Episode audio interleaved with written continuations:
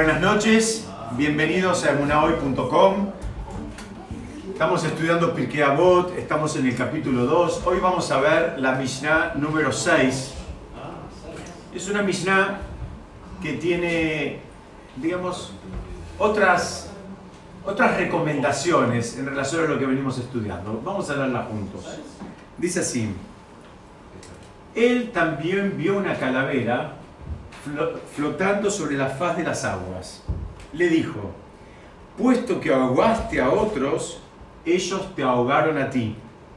Y finalmente, aquellos que te ahogaron a ti, también se ahogarán. Es una Mishnah bastante, bastante rara, ¿no? Bastante rara.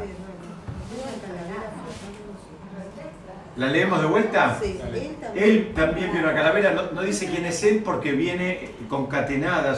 Nosotros la separamos en las Mishnayot para, para tratar de estudiar en algún tipo de unidad. Pero en, en, el libro, cuando está hablando un autor eh, y sigue hablando, está hablando del anterior. Usted está hablando de Hilel, que es el que había mencionado antes. Por eso no está el, si se quiere, el sujeto declarado, porque hay una concatenación. Y habló, habla de que vio una calavera flotando sobre las aguas. Y le dijo todo lo que le dice acá. Y habla de que como vos ahogaste a otros, otros te terminaron ahogando a vos. Y termina diciendo que aquellos que te ahogaron a ti también se ahogarán. Muy bien, se terminan ahogando, todos. Vamos a tratar de estudiar de qué se trata esto. Nadie hacía pie. Bueno, acá está Nibrit. La primera Mishnah, eh, la primera, primera pregunta es, ¿de, dónde viene esta Mishnah? Digamos, ¿cómo, está, con qué está relacionada? Y explican que... Perdón, ¿se puede ver un momentito sí.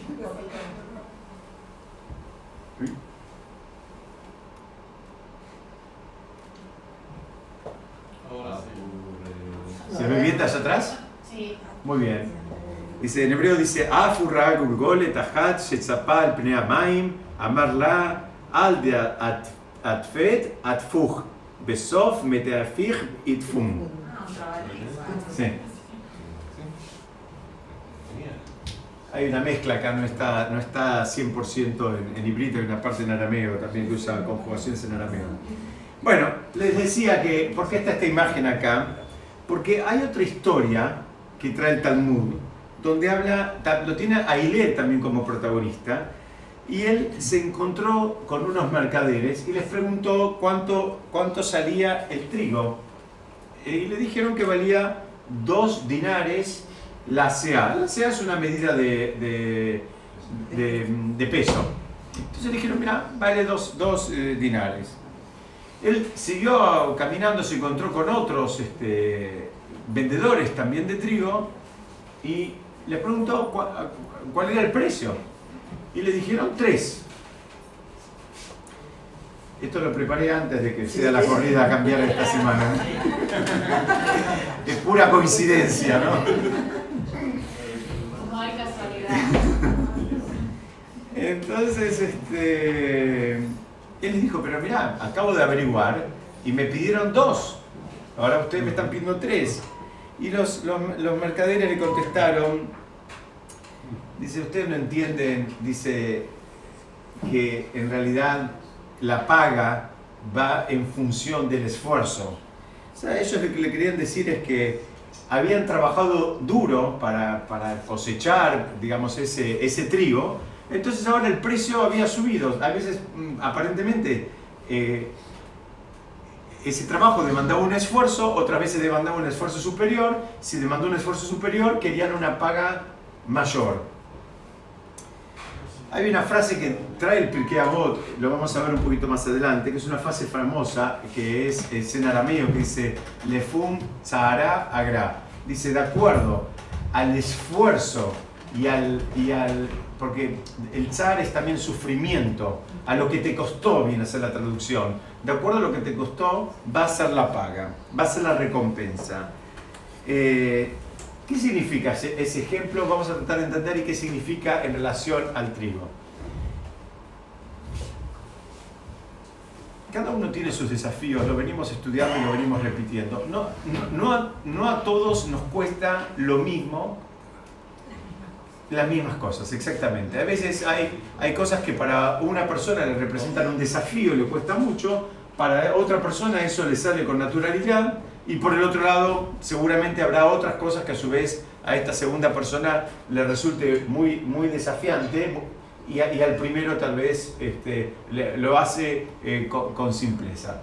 Y eso aplica también al mundo espiritual.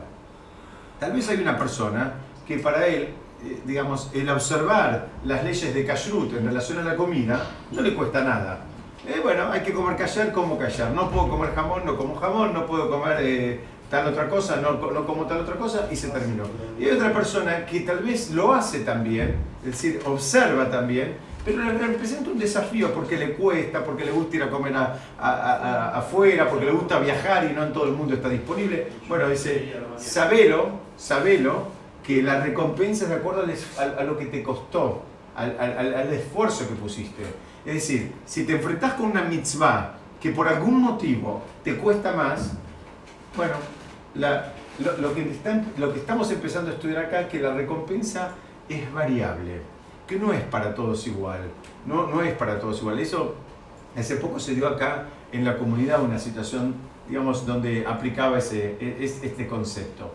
¿Cómo se dio la situación? Estaba, hace unos meses eh, mm, se estaba juntando dinero para, mm, para financiar el Kiddush. Ustedes saben que los, los sábados al mediodía hay un Kiddush. Entonces, claro, algunas personas sugirieron poner tanto por familia. Y la realidad de las cosas que ese número es un número muy subjetivo, porque por un lado, para simplificar, decís, bueno, ¿saben qué? Ponemos 10 cada uno y entre todos juntamos 100.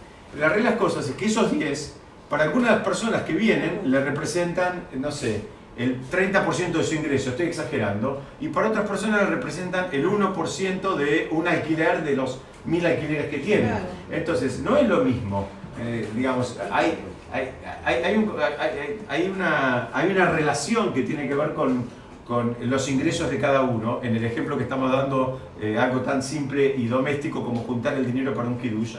En el mundo espiritual también funciona de la misma manera. No es lo mismo, no es que todo el mundo, eh, digamos, prender las velas de Shabbat tiene una recompensa el día de mañana y es igual para todo el mundo. No, hay una persona que tuvo que organizarse, dejar el trabajo, correr, subir, bajar y le, le costó mucho. Otra que estaba en la casa de las 2 de la tarde y no le costó nada prender las velas. Hay una persona que tenía más Yetzirah también, que tenía más instinto que le decía no lo hagas, y hay otra que le decía no, hacelo.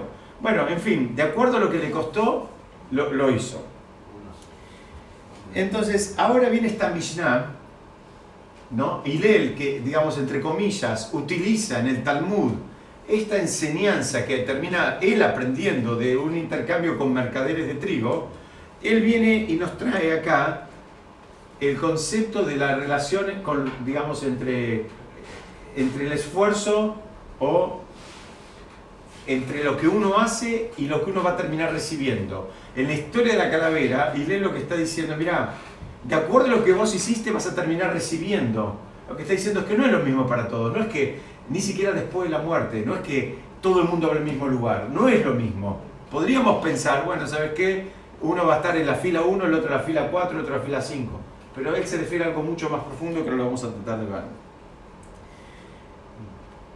Es decir, lo que está introduciendo acá en esta Mishnah es este concepto de que cada uno va, va a tener una, digamos, si se quiere, una retribución y cada uno le va a tocar en función a su comportamiento. Que si la persona actuó de una manera, bueno, puede esperar que van a terminar actuando de la misma manera para con él, que no es lineal. ¿Se entiende? Hay otra parte de esta Mishnah que es un poco más esotérica. Explican que Hillel, que es el, que la enuncia, tenía una chispa en común, una chispa de divinidad, sería como que su Neyamá era una reencarnación de la Neyamá de Moshe. Eh, lo estudiamos en alguna otra oportunidad, que Moshe había cumplido toda la Torá, pero la había cumplido en la abundancia, en la riqueza.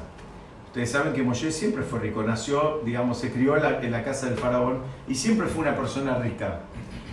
Dicen, ahora volvió a seguir enseñando Torah, porque él fue el gran maestro, de hecho estamos aprendiendo las Mishnayot de él directamente, pero ahora volvió para demostrar que también puede cumplir la Torah en la pobreza. él fue una persona muy pobre fue una persona, hay muchas historias en el Talmud, fue una persona muy, muy pobre, aún así fue el líder de la generación. Es decir, hay, hay, hay mm, no sé si es una buena o una mala noticia, pero esto, la, buena noticia es que no se termina acá. La, vida no termina después de los 120 años. Y la otra noticia es que los desafíos hay que pasarlos, hay que pasarlos a todos acá. La persona le tocó tal vez una vida más relajada, muy bien, pero su llamada su alma, va a, tener que, va a tener que volver a transitar y tal vez pasar por determinados desafíos. Va a poder tener que demostrar que puede mantener el mismo nivel de apego y de convicción, aun cuando las cosas no salgan tan, tan fáciles, tan jajaja o tan holgadamente como cuando alguien vive en la casa de un rey. ¿Se entiende? Entonces, Hillel ahora volvió ¿Y saben de quién era la calavera que vio? Y de era Moshe. ¿Quién era la calavera? Paró. La calavera era la de Paró.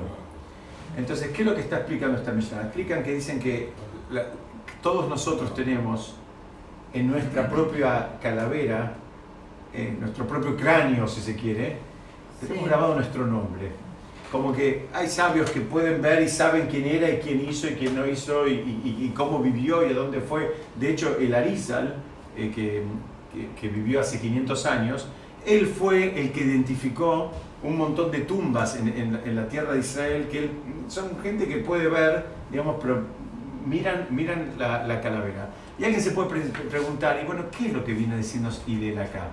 Nos viene a cancherear, entre comillas, Dios nos permita, que él podía leer lo que decía la calavera.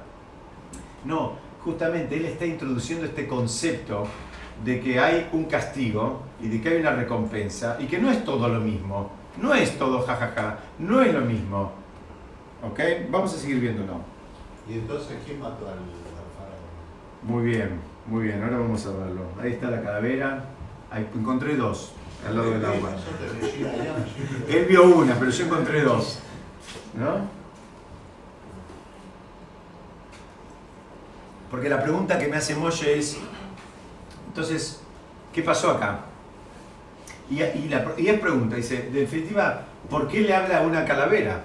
Si la calavera ya no puede, no puede corregir, no puede hacer teshuvah, ya está, no puede hacer mitzvot. De hecho, hay un montón de alajot. Por ejemplo, cuando vamos al cementerio, ustedes saben, los hombres nos tenemos que, entre otras cosas, no se puede hablar de Torah adentro del cementerio, ah, no. se puede. Eh, se puede decir unas palabras, digamos, si, se está acompañando a, una persona que ese día es la mitzvah, pero si no, no se puede hablar de Torah, ni se pueden mostrar los tzitzit, los hombres, porque dicen que las, las personas que están enterradas sufren, porque ven una mitzvah tan simple como el tzitzit, y ellos quisieran cumplirla y no pueden. Se preguntan, ¿por qué le habla una calavera? ¿A quién le está hablando? Si la calavera ahora no puede arreglar. Supongamos que está muy bien, creemos todo. Era, era el faraón. ¿Y ahora qué puede hacer el faraón? ¿Ahora qué puede hacer? Ahora le está diciendo...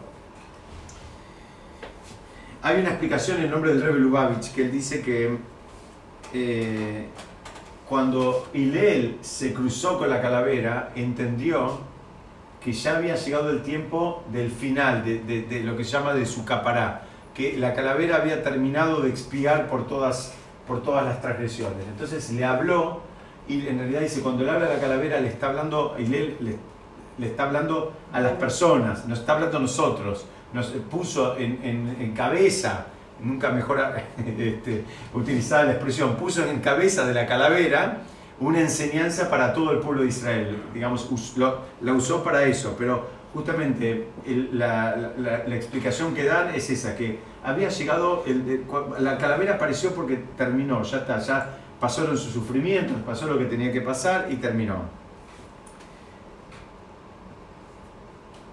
Este concepto de que cada uno va a recibir su recompensa y o su castigo, funciona y funcionó durante mucho tiempo como un bálsamo para aquellas personas que sufrieron alguna injusticia.